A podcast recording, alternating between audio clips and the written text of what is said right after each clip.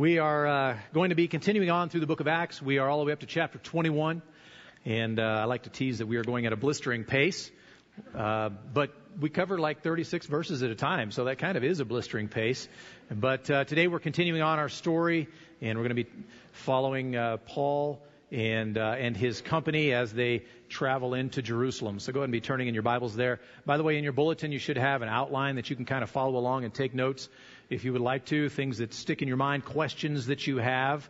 Uh, by the way, I like answering questions about this stuff. So if you have a question about what we've covered, I, I love to be uh, asked questions about that. Maybe you didn't understand something, uh, or maybe I left something out, or or maybe there's uh, something just hard to understand, whatever.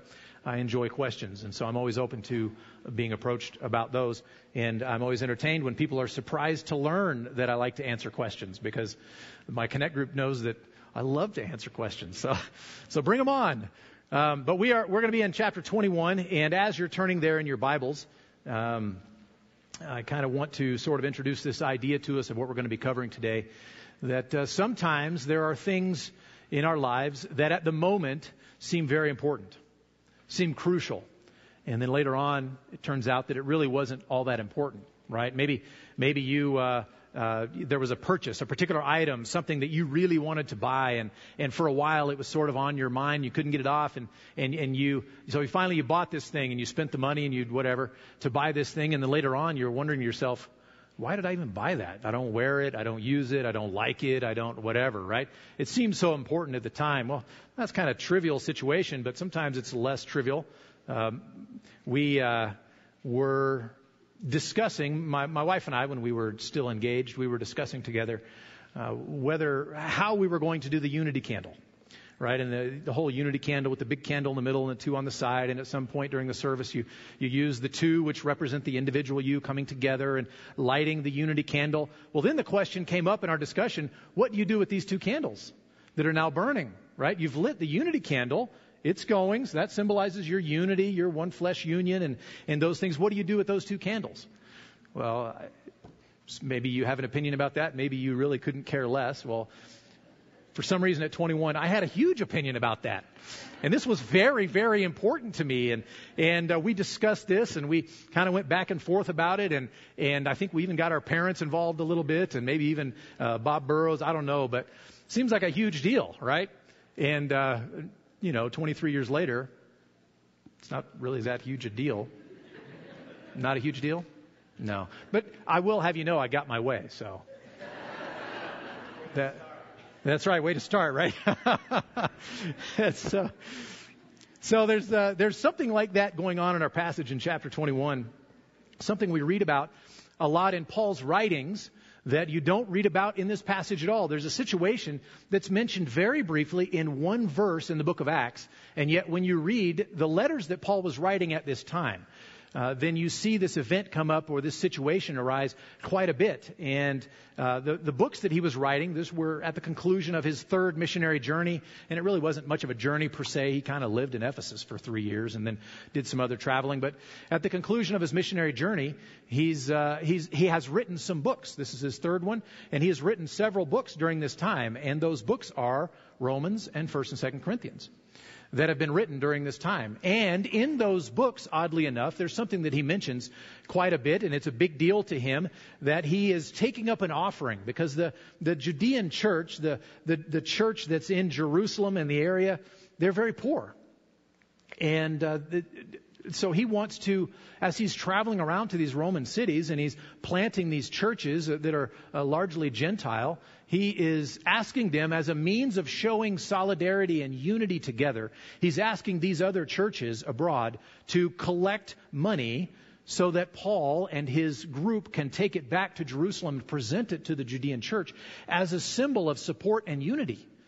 Right? That the gospel comes from the Jews. It's only right, Paul says, that the Gentiles would bless the Jews with this return gift by bringing this back to the church there in Judea.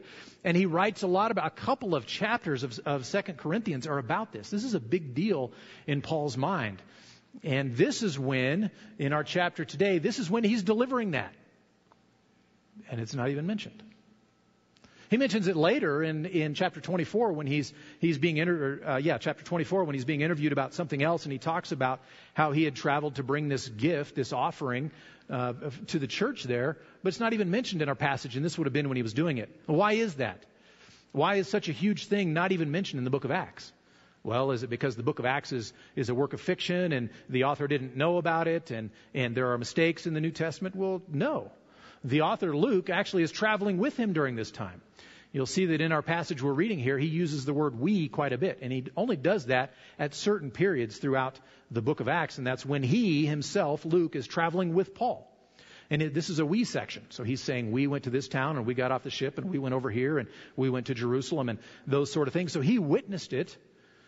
But I think it's because what was such a big deal in Paul's mind, gaining this offering that he could take to show unity and solidarity between these two groups, ended up in the end not being a big deal at all. There was something much larger going on.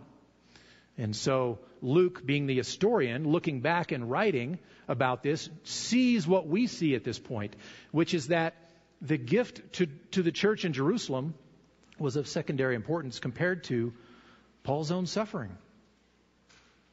He's going to be arrested. He's, he's going to be beaten. He's going to start this ordeal where he's in, in, in custody for years, like at least a five-year period he's in custody. Obviously, that's more significant than a gift that was given. And so it seems like in Paul's estimation, it was a big deal at the time, and then it kind of fizzled out with the way things went. And Luke writes about that fizzling out. And so we are coming to our passage, and kind of with that idea in mind, uh, let's go to the Lord in prayer, and then we will uh, take up our passage in chapter one twenty-one. Father, we uh, come to you now, and we realize that we are short-sighted, and uh, we the things that, that are often so important to us right now, really in the end, are not the most significant things very often. And that's sobering in itself.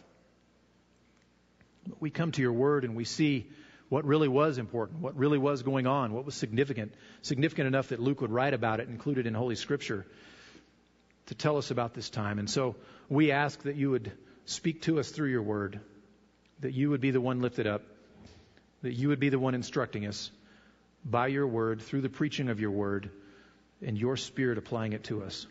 So we ask for your help and your blessing during this time. In Jesus' name, amen. We pick up our story in chapter twenty-one and verse one. And when we had parted from them and set sail, we came by a straight course to Kos, and the next day to Rhodes, and from there to Patara. And if you're concerned, by the way, you can look at your map and follow this along and see what their journey is. Continuing in verse two, and having found a ship crossing to Phoenicia, we went aboard and set sail. When we had come in sight of Cyprus, leaving it on the left, we sailed to Syria and landed at Tyre, for there was a ship. Uh, for there the ship was to unload its cargo. And having sought out the disciples, we stayed there for seven days. And through the Spirit they were telling Paul not to go on to Jerusalem. When our days there were ended, we departed and went on our journey. And they all, with wives and children, accompanied us until we were outside the city. And kneeling down on the beach, we prayed and said farewell to one another. Then we went on board the ship, and they returned to home. When we had finished the voyage from Tyre, we arrived at Ptolemais, and we greeted the brothers and stayed with them for one day. On the next day, we departed and came to Caesarea, and we entered the house of Philip, the evangelist, who was one of the seven, and stayed with him. He had four unmarried daughters who prophesied.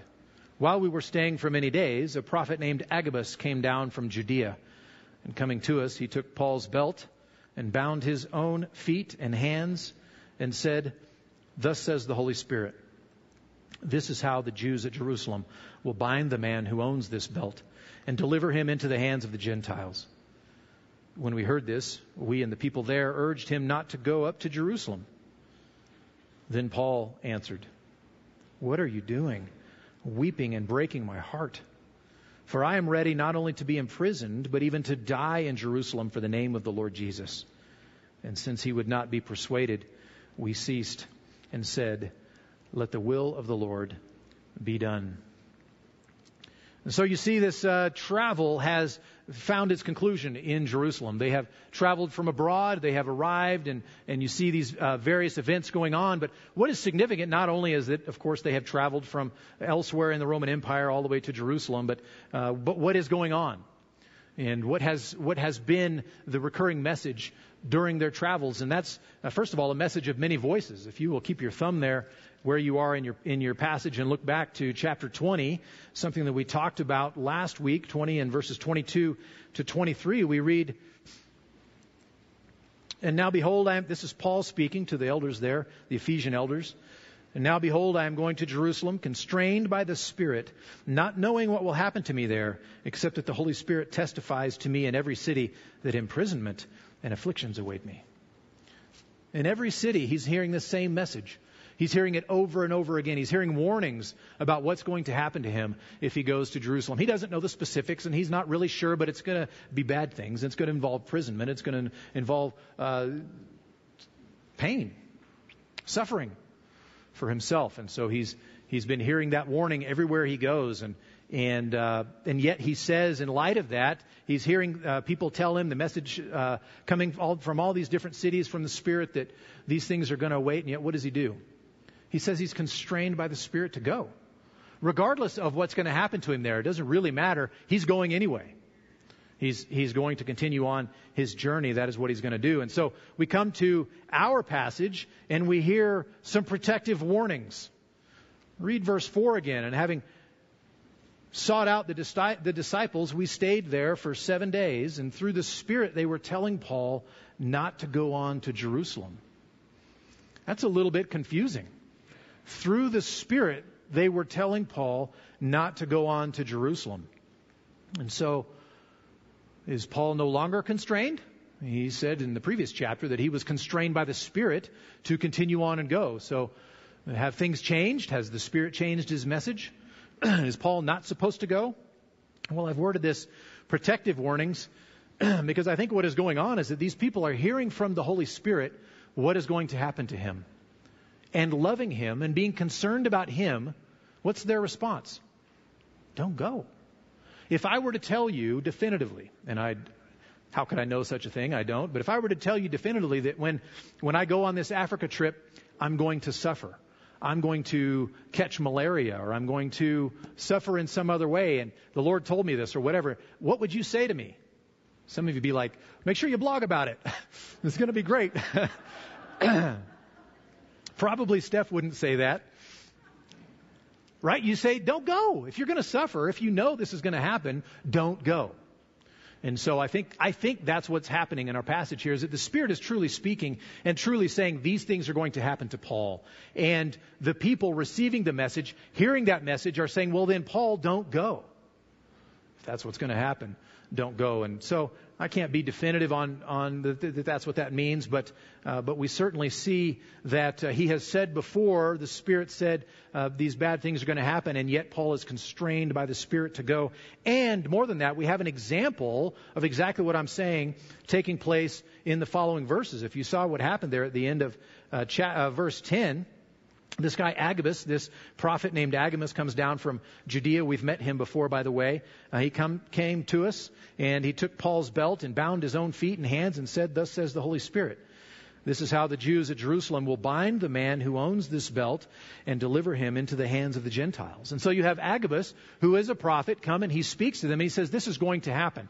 And he acts this thing out, right? He takes Paul's belt and he ties himself up on the floor. And he says, this is what the Spirit says is going to happen when uh, the owner of this belt goes to Jerusalem. He's going to be bound up. He's going to be handed over to the Gentiles. Now, what Agabus says doesn't verbatim take place. By the end of the chapter, you'll see that, uh, in fact, the Jews didn't bind him up, and the Jews didn't hand him over to the Gentiles. But the end result is the same. He ends up in the hands of the Gentiles, bound up and chained by the Gentiles through the doing of the Jews. So it seems like that's a direct fulfillment of what Agabus said here was going to happen. And so he says, if when when this the owner of this belt goes to the city, this is what's going to happen to him. And then how? What's the response? What's the response from the people? Well, it's just what I suggested. When we heard, continuing in verse twelve, when we heard this, we and the people there urged him not to go up to Jerusalem. That's the natural response. Agabus has acted this thing out and said the owner of this belt's going to be in trouble. He's going to be arrested, tied up by the Jews, handed over to the Gentiles. And so uh, the people respond and say, then don't go. We urged him not to go. But of course, Paul's response shows his resolve and, and tells us kind of what it means that he is constrained by the Spirit when he answers in verse thirteen, "What are you doing, weeping and breaking my heart? For I am ready not only to be imprisoned, but even to die in Jerusalem for the name of the Lord Jesus." So he's able to convince them because he's committed to going. It doesn't matter what's going to happen to me there. I'm going. I'm going. And so we see that this explicit warning is given, and yet you see his response. He is going to do this. He is committed. Uh, he's willing not only to suffer, not only to face imprisonment, but he's willing even to die for the Lord Jesus. And so they travel, and they're going to arrive there in, in Jerusalem. We continue our chapter in verse fifteen. After these days, we got ready and went up to Jerusalem. And some of the disciples from Caesarea went with us, bringing us to the house of Nason of Cyprus, an early disciple with whom we should lodge. When we had come to Jerusalem, the brothers received us gladly. On the following day, Paul went in with us to James, and all the elders were present. After greeting them, he related one by one the things that God had done among the Gentiles through his ministry. And when they heard it, they glorified God, and they said to him, "You see, brother, how many thousands there are among the Jews of those who have believed. They are all zealous for the law, and they've been told about you that you teach all the Jews who are among the Gentiles to forsake Moses, telling them not to circumcise their children or walk according to our customs. What then is to be done? They will certainly hear that you have come. Do therefore what we tell you. We have four men who are under a vow. Take these men and purify yourself along with them and pay their expenses so that they may shave their heads. Thus all will know that there is nothing in what they have been told about you, but that you yourself also live in observance of the law. But as for the Gentiles who have believed, we have sent a letter with our judgment that they should abstain from what has been sacrificed to idols, and from blood, and from what has been strangled, and from sexual immorality." Then Paul took them in, and the next day he purified himself along with them and went into the temple, giving notice when the days of purification would be fulfilled and the offering presented for each one of them. And so you have this situation where he arrives in Jerusalem, and you see that there's a little bit of, of suspicion going on there. And you remember the story. Paul has not been in Jerusalem many times. Three times. This might be his fourth time he's been in Jerusalem since his conversion, really. And so he's not well known to the church there. And he's been working largely amongst the Gentiles. He's been traveling, and he's been gone for, for decades, really, and working there. And so there's a kind of confusion. There's there are some suspicions. Well, that kind of makes sense if you pause our story for a moment and think about what's going on historically. If you know uh, when Jerusalem fell in the first century, it was seventy A D, and that, that was kind of the climax. That was the result of uh, these uprisings that were happening, rebellion, because the Jews in uh, Jerusalem, in Judea, no longer wanted to be under the boot of Rome. And so they were trying to throw off that reign, and they were trying to be free. And so there was there was squabbling, and there were difficulties, and there was becoming some some xenophobia, some some fear of outsiders. And so the Jews there were, were not liking the Romans, and vice versa. There was a lot of tension. And so that's what's going on. The time frame that we're at right now is fifty-seven A D, so that's uh, that's about thirteen years uh, earlier. And so you can see that it's it's it's in the works already, right? And who did Paul bring with him? Was Paul traveling alone? You know, a good Jewish boy traveling along? Well, no, he he had all kinds of people with him. If you remember who his traveling companions were, look back at verse four. Well, he started his journey. Let's go back to chapter twenty and verse four. It's the previous previous chapter when he has started his journey that has now come to a conclusion in, in Jerusalem. And this is who was with him. Verse four. So Pater the Berean, son of Pyrrhus, accompanied him, and of the Thessalonians, Aristarchus and Secundus, and Gaius of Derbe, and Timothy, and the Asians, Tychicus and Trophimus. So he's got He's got a, a, a group here, an entourage, and they're largely Gentile from these different regions. And that's on purpose, because remember what he's doing. He's delivering this gift from the Gentile churches around, around the empire. And so he's got representatives from each of these places traveling with him. And he's going to uh, present this gift to the church there. These are his traveling companions. And so he shows up to town uh, where there's struggle and there's strife and there's tension between Jews and Gentiles. And here he's a Jewish man coming into a, to a Jewish town. He's got all these Gentile buddies with him. And it would have been evident to everybody. And it would have been noteworthy. And it would have been a little startling to people who saw him. It would have been startling uh, for him to... Uh, show up to the church with that, because there were not a lot of Gentile believers in Jerusalem at this time, and he's got a bunch of them. They all show up together, and there we we heard later on in the passage that there was some suspicion even about his teaching, even in the church, and not to mention in the city amongst unbelievers. And so he brings these companions who are going to uh, cause a stir when he shows up with them, and and he's got them that he's uh, traveling with. And so what are they going to do? How's he going to demonstrate? How's he going to make peace? Because he's not there to throw a grenade in the system. He's not there to blow things up. He's trying to reconcile. He's trying to make peace, and he's trying to unify with the church there in Jerusalem. And so what's he going to do? Well, first of all, I mentioned the, the uh, offering that's not mentioned in this passage as uh, his effort to bring unity. But more than that, what's he going to do? Well, there's another kind of offering he can make. And so he's speaking with the leaders of the church there. And what do they recommend? First of all, they acknowledge, look, Paul, Christians have, Jewish Christians have heard bad things about you. They've heard that you're teaching the people to forsake the law and don't circumcise your kids and don't follow the customs of Moses and the customs of the people. And so the, even the Jewish Christians are suspicious of Paul. And if you pause for a moment and you think of Paul's theology, most of it was written while he was amongst Gentiles, and much of it was written to instruct Gentiles. You can see how that would be the case. And so uh, they're they're they're a little suspicious of him. Not that what they believe is true, but they're a little suspicious. And so the leaders of the church say, all right, here's what we're going to do. We have these four men who are in the process of completing what would be a Nazarite vow. And the, the complete, completion of the vow would be when they would shave their heads. So they make a vow for a period of time, a minimum of thirty days. For this, uh, this is an Old Testament, uh, this is an Old Testament instruction. For the period of thirty days, they would let their hair grow while they were completing this vow of dedication to the Lord, or perhaps seeking blessing from the Lord, or perhaps in gratitude for the blessing of the Lord. And at the end of it, they would shave their head, and that would be a symbol of the conclusion of their vow.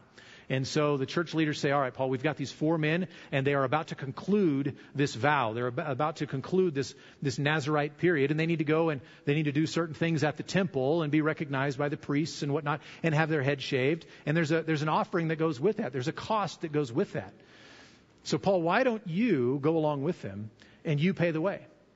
And you can demonstrate that you are not against the law. You can demonstrate that you're not preaching against the temple, but that you are actually in unity with the people and that you actually can follow the law also. And that will help to put their suspicions at ease. And so that's what he does. And uh, so he goes in and, and he's he tells them when this completion is going to be. And he uh, he says... he himself needs to be purified. He's been traveling abroad and he's a Jew. He's been, he's been tainted in a sense. And so he needs to be purified in order to do things in the temple. So he just goes in and he's going to head this whole thing up. And that's what's going to happen. And so this is an effort to bring reconciliation amongst these two groups. And Paul agrees to do it. He says, okay. And he goes into the temple and he gives notice and he, he does all that stuff. Why does he do that? If you've read Paul, you know that he says some very strong things about people who take the law a certain way, about the way, who, the, the way people understand the law as a means of salvation, or uh, telling people, look, uh, Gentiles, you have to become a Jew. You have to begin to observe the law, obey the law before you can enter into the kingdom and be a Christian. And Paul, of course, fights against that tooth and nail. He's uh, he's ready to draw blood and spill blood over that topic, because salvation is by grace through faith. It's not through the law. And so why would he do this? Well, if you will keep your finger in Acts chapter twenty-one and flip to First Corinthians chapter nine, you'll see him dealing with this topic.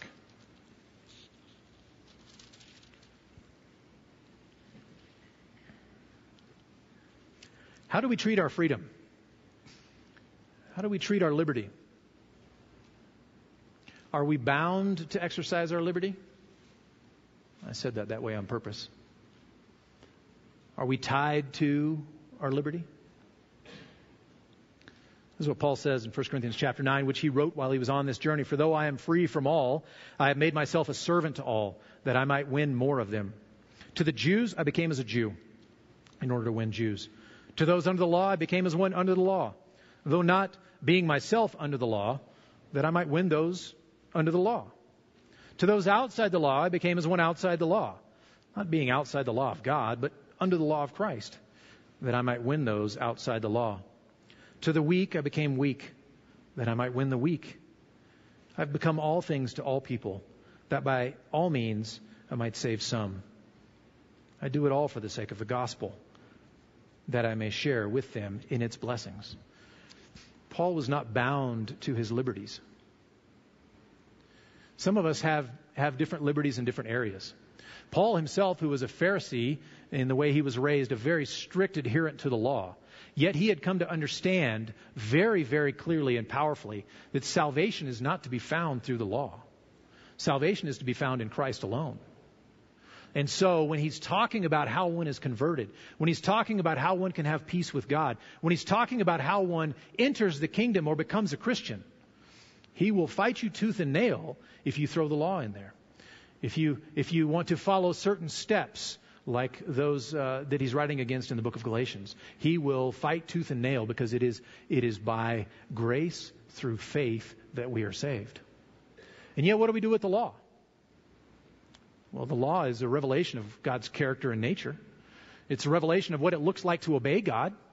And so Paul very well uh, could display continuing to follow the law. Now, there's a moral aspect of the law. Do not lie, do not steal. Those are aspects of the law. And, of course, those apply to us. But even a situation like this, even a Nazarite vow, which was according to the law and that we don't have to follow now, yet that's something that he could he could participate in as a means of pointing people to God.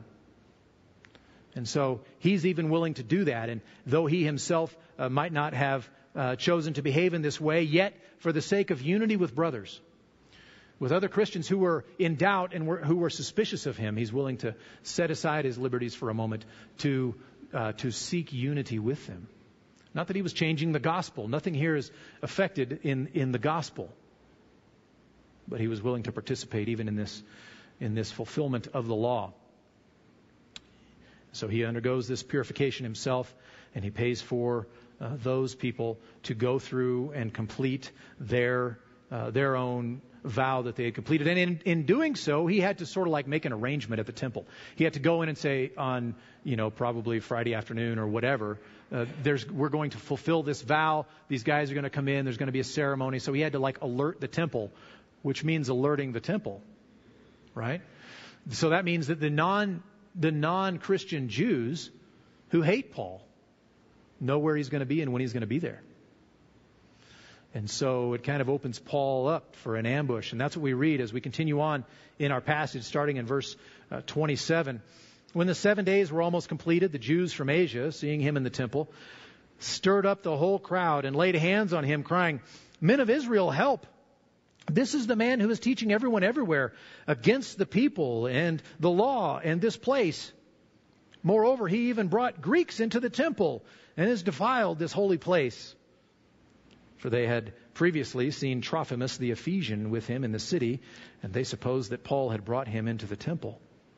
Then all the city was stirred up, and the people ran together. They seized Paul and dragged him out of the temple, and at once the gates were shut. And as they were seeking to kill him, word came to the tribune of the cohort that all Jerusalem was in confusion. He at once took soldiers and centurions and ran down to them. And when they saw the tribune and the soldiers, they stopped beating Paul. Then the tribune came up and arrested him, and ordered him to be bound with two chains. He inquired who he was and what he had done. Some in the crowd were shouting one thing, some another. And as he could not learn the facts about the uproar, he ordered him to be brought into the barracks. And when he came to the steps, he was actually carried by the soldiers because of the violence of the crowd. For the mob of the people followed, crying out, "Away with him! And so you see what the response is when he's at the temple. He's vulnerable. He's exposed. This is the place of the unbelieving Jews. And so they jump him. And they start screaming. They start making accusations. And it's very interesting, the kind of accusations that they make there. Look, look what they are in twenty-eight a. Men of Israel, help. First of all, like, there are tons of these people around shouting help because here's this one guy. Right? So, but it's, it's, it's, it's to evoke an emotional response. This is the man who is teaching everyone, everywhere, against the people and the law and this place. Right? Anytime someone says everyone everywhere, th- there are very few statements you can make about everyone everywhere, right? And so usually when someone pulls that one out, they're trying to evoke an emotional response. They're not really interested in the facts necessarily. They're trying to get an emotional response, and that's what these people are doing. This is the guy. Help, help. You know, this is the guy who's been teaching everyone everywhere uh, against the people. That's not enough. Against the law and against this plate. Like everything that would that would evoke an emotional response from the Jews. They're saying Paul has attacked that thing. He's saying bad things about that thing. That thing that you care about, Jews. And so they are uh, stirring up what's going on there. They're stirring up a crowd. And, and, uh, and by the way, remember what's going on. You've got the struggle between Jew and Gentile in Jerusalem. And where is this all being said? In Jerusalem. And saying, hey, Paul is Paul is like one of those Gentiles. He's kind of acting like one of those Gentiles. And here he is a Jew, right? They're playing on that emotional sentiment. They're playing on that anger and that frustration that people already have to, to whip up a crowd. And, of course, it's exactly what happens, right? So you see that they're misrepresenting his teachings. Yeah, Paul speaks about uh, the temple, or he speaks about the law, and he speaks about the people of God, and he teaches things, and he's not teaching against them. He's helping people understand what is true, and he is trying to preach to all people everywhere, by the way. He's trying to. He just hadn't made it yet. But he's trying to teach people truly how to understand the law and who the who the Jews really are and what God is doing with the people of God. He's been trying to get people to understand that, but these people who are whipping up the crowd, they really couldn't care about the truth of the matter. They just want a mob. They want someone who is uh, desirous to uh, to take Paul away and is able to do so. And so they misrepresent his teaching. And they also bring false accusations against him. He he also brought this Greek into the temple. And it, where's the Greek? Well, they had seen him the other day with Paul around town, this guy Trophimus. And they assumed, they they they presumed, they thought, well, he's probably with him now. And I think this is Luke kind of giving them the benefit of the doubt. Hey, we saw him with this other person days ago. He must be with him now. And so they're whipping up, uh, even using false accusations to try and uh, to try and whip up the crowd against Paul. And of course, that works, and the crowd jumps him. And and uh, we we read that they you know they had to stop beating him. That tells you they had started at some point.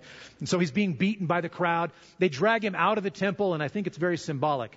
The gates were closed. That's done. The Paul's gate, Paul's Paul's inroad. He's been shut out of the temple. He's been shut out of Judaism. He no longer should expect any kind of reception with them. I think it's a kind of a symbolic picture that Luke uses here. But but what, what happens? So he's being beat up. He's been dragged out of the temple. The gate is shut behind him, right? And there's this giant uproar going on. Well, of course, the uh, the, the tribune of the cohort, here's the guy who's kind of in charge, the, the soldier who's in charge of this. He hears what's going on. All of Jerusalem's in an uproar. So he sends his soldiers down, and he runs down there himself, right? And that's when they have to stop beating because, you know, the soldiers soldiers show up. And so we actually have a situation where the Romans come to the rescue, right? When we think about the book of Acts, we tend to think, well, there are two main, you know, groups of bad guys, right? The Jews who who who reject the God. There are many Jews who accept the gospel and are part of the church. And Paul travels with them, and he loves them, and he writes to them, and, and spends time with them. And, and then there are there are those Jews who reject the gospel and turn away. And uh, and they cause a lot of problems for Paul. And then we tend to think the Romans are another source of problem. But if you read through the book of Acts, you see the church has a relatively good relationship with, with Roman authority throughout. You see that the church is not breaking Roman laws. And you see that the problems stirred up are usually stirred up by other people. Usually it's the it's the, it's the unbelieving Jews who stir it up, or you've got Demetrius in, in Ephesus who stirs that up, or someone else. But it's not because the church was breaking Roman law, and not it's not because the Romans themselves come against him. So we actually see kind of a recurring message in our book here that the church is not against Rome, and Rome, at least at this point, the way Luke presents it, is not against the church. And so it's pretty interesting that you have a rescue from the Jews of a Jewish man by these soldiers who come down. And yet he's rescued, and we sang about it earlier. He will deliver me. And yet what does that deliverance look like? We're not promised what it's going to look like. Paul had some promises about what it was going to look like. It was going to involve imprisonment, and it was going to involve suffering. And so that's what God's deliverance for him was going to look like. And this, we see that he suffers. We see that Christians throughout the book of Acts suffer, and that kind of brings us to our takeaways today, because Christians today suffer. Not only Christians, everybody suffers. Maybe we're particularly aware of Christian suffering because we're Christians, or perhaps there's a greater, greater degree of suffering amongst, amongst Christians. I, I'm not really prepared to comment on that, but everybody suffers, and Christians suffer. Why? If we sang, God will deliver me, why do Christians suffer? Well, I think, first of all, I've got several several reasons here that, that come straight from Scripture, and, and one of them is, of course, about the gospel. Lord, our, what did our Lord do? He suffered. And his suffering is, a, is a, an integral part of our own redemption. Without his suffering, without his death on the cross, we would not have forgiveness of sins. And so, our Lord, the one we follow, the one who is our King, he suffered. And it was not just an accident, it was not just a one-time thing, or it was not just in passing or unimportant. It was a large focus of his life and ministry, was his suffering. And so why would we be any different, we who follow him? And so we thank God for his suffering, because by it we have our sins paid for. So how do we think about our own suffering? Paul here is going to suffer, and you can see that his suffering is, is on purpose also, and it's for the advancement of the gospel. What's going to happen is that he is in Jerusalem, he's being arrested, and he's going to be taken to Rome. Where better to go to proclaim the good news of salvation in, in Christ than the, the, the center of the world? And that's where he's going. And he's not even having to pay his own way. They're going to, you know, they're going to take him, right? And so his suffering leads to that. It's going to give him an, an incredible platform. And so our Lord suffered. We will suffer. There's another, there's another connection with that. And I just want to mention this in passing. Maybe you just write this down. Ecclesiastes seven and verse two. It's better to go to the house of mourning than to go to the house of feasting. That's a radical statement. Why? The writer continues, "For this is the end of all mankind, and the living will lay it to heart." It's better to go to the house of mourning than the house of feasting, because this is the end of all mankind.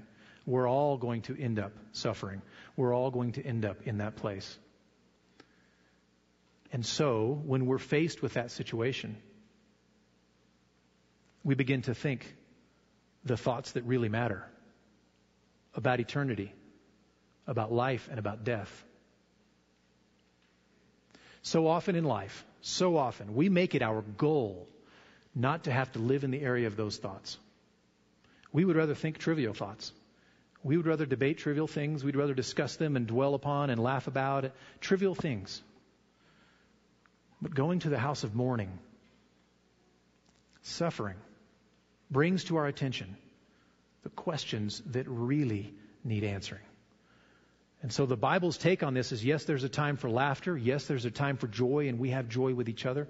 But we need to maintain, we need to maintain those thoughts that are brought about when we face suffering. Where will I go when I die? How can I know God? How can I be at peace with him? We need to retain those thoughts. We need to, in a sense, live in those thoughts. And the suffering Christian is doing exactly that. So it's better to go to the house of mourning than the house of feasting. Well, there's another reason. Since Jesus suffered at the hands of the world, we can expect the same. Jesus said in John fifteen twenty, "A servant is not greater than his master, If they persecuted me, they will also persecute you. But there's more to it than that. It's not just that we're united with him and we have these blessings and oh, it comes with a cost. There's a lot more to it than that. When we suffer as Christians, we are sharing in Christ's sufferings. We share in his sufferings. Listen to this from First Peter. Beloved, do not be surprised at the fiery trial when it comes upon you to test you, as though something strange were happening to you. But rejoice insofar as you share Christ's sufferings, that you may also rejoice and be glad when his glory is revealed. If you are insulted for the name of Christ, you are blessed, because the Spirit of glory and of God rests upon you. We actually get to share in his sufferings. And that's not really something we volunteered for. When someone shared the gospel with us, we weren't thinking, I really want to enter into this aspect.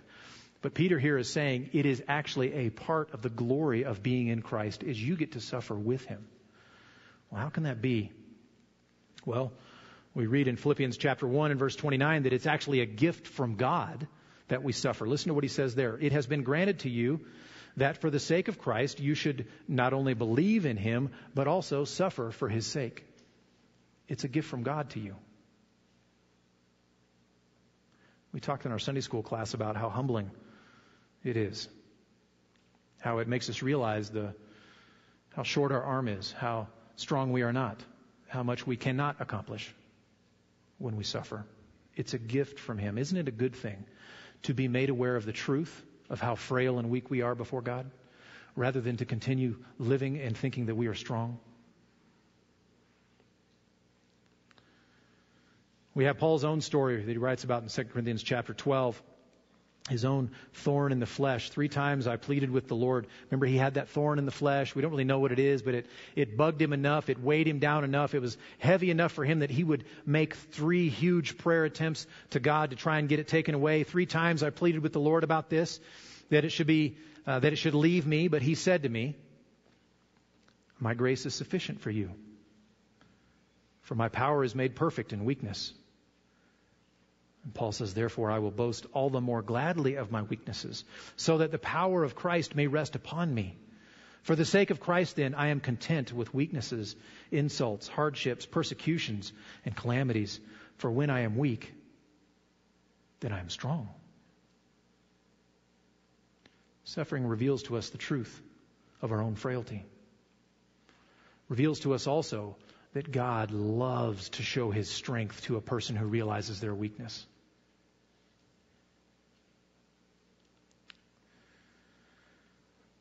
Suffering in Christ is not without purpose. Paul writes in Romans chapter five, finally, we rejoice in hope of the glory of God. Not only that, but we rejoice in our sufferings, knowing that suffering produces endurance. Endurance produces character. Character produces hope.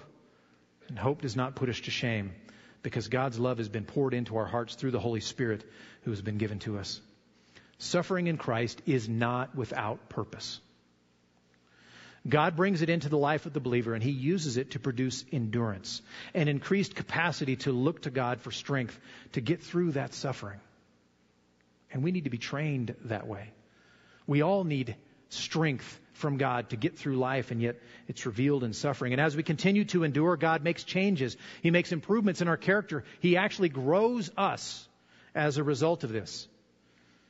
How can we keep from being changed as our eyes are continually being trained and fixed on him more and more, rather than upon ourselves and what we can accomplish? As we see the character changes God is working in us, our hope increases. And that hope grows and increases and doesn't put us to shame, because we are seeing more and more evidence that God's love has been poured into our hearts through the Holy Spirit who's been given to us. James Montgomery Boyce put it this way. Christians rejoice in suffering because of what they know about it. God uses our troubles, trials, and tribulations to form Christian character. It keeps our eyes fixed on him. And so I, I don't know the suffering of, of all of you. I know the suffering of some of you. And I don't know exactly what purpose God has for it in your life, or maybe in the life of those around you. But he has a purpose. He has a purpose. And he is accomplishing that purpose. And he will use this suffering to fix your eyes upon him.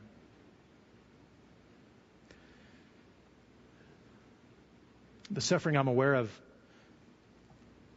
by those in this room is, is great.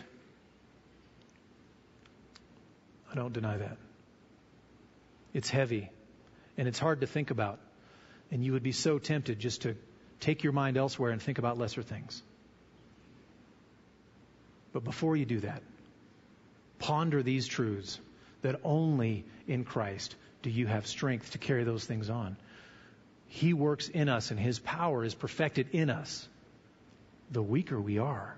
And so Paul said, I will rejoice and I will boast in my weaknesses, because that is God and His opportunity to work. Let's pray.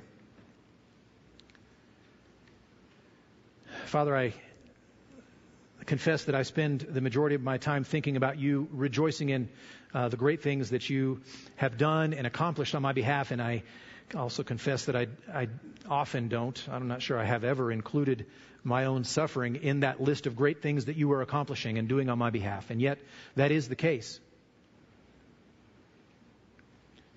And so we take this This time as a church, a church of people who have suffered and are suffering and will suffer again, we take this opportunity to give you thanks for your work in showing yourself strong in our weakness, not in spite of our weakness, but using our weakness and suffering as an opportunity to show yourself strong. So we do pray that you would be glorified in our midst. We do pray that uh, you would show yourself strong on our behalf. We do pray that you would draw our eyes to you frequently. And that as we look to you and we look to what you've accomplished, and we look to this salvation we have in Christ, we look to the fact that our Lord, our King, suffered. And we are so grateful for that suffering that we will be changed in our own hearts. That we will see that you do deliver us, though it's not always on the path or by the means or the way that we would pr- prefer. And yet you are God, and we can trust you. And so we do. And we rejoice in hope of the glory of God. Father, I do pray for your blessing on each one here, and those who are suffering, bless them. And we do pray that their suffering would be taken away, but we pray that you would work mightily in the meantime.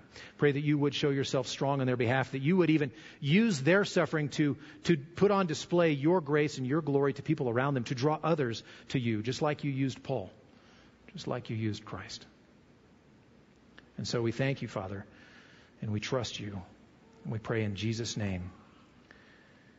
For I am sure that neither death, nor life, nor angels, nor rulers, nor things present, nor things to come, nor powers, nor height, nor depth, nor anything else in all creation will be able to separate us from the love of God in Christ Jesus our Lord.